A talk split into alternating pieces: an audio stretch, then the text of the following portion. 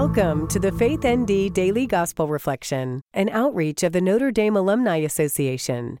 Today is the memorial of Saints Timothy and Titus, bishops. Our reading is from the fourth chapter of Mark, verses 26 through 34.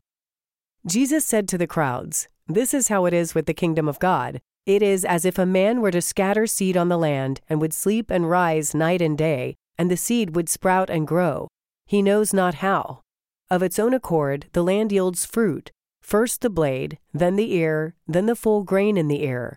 And when the grain is ripe, he wields the sickle at once, for the harvest has come.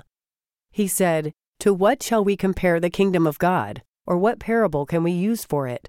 It is like a mustard seed that, when it is sown in the ground, is the smallest of all the seeds on the earth. But once it is sown, it springs up and becomes the largest of plants and puts forth large branches, so that the birds of the sky can dwell in its shade. With many such parables, he spoke the word to them as they were able to understand it. Without parables, he did not speak to them, but to his own disciples he explained everything in private. Today's reflection is written by Katie Lasky from the class of 2017.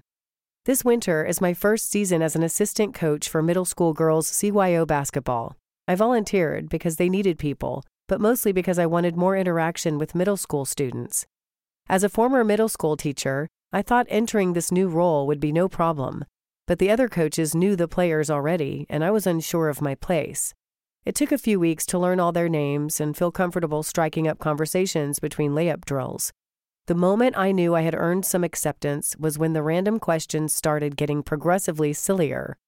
The joy of inside jokes was the fruit of God's slow work, helping us see the good in each other. I thought of the basketball team when reflecting on the parables in today's gospel. The concept of plants growing without our knowledge or awareness to become something beautiful is so simple, yet powerful. God's grace is constantly working in known and unknown ways, seen and unseen. In the education and youth ministry fields, I've often heard about how we, as adults, plant the seeds that one day will grow in the children we serve. But my experience with the basketball team has changed this understanding for me. I don't usually realize it right away, but a small interaction with a student, a shared joke, a high five, a well played give and go, can have a resounding impact on me far beyond the moment itself.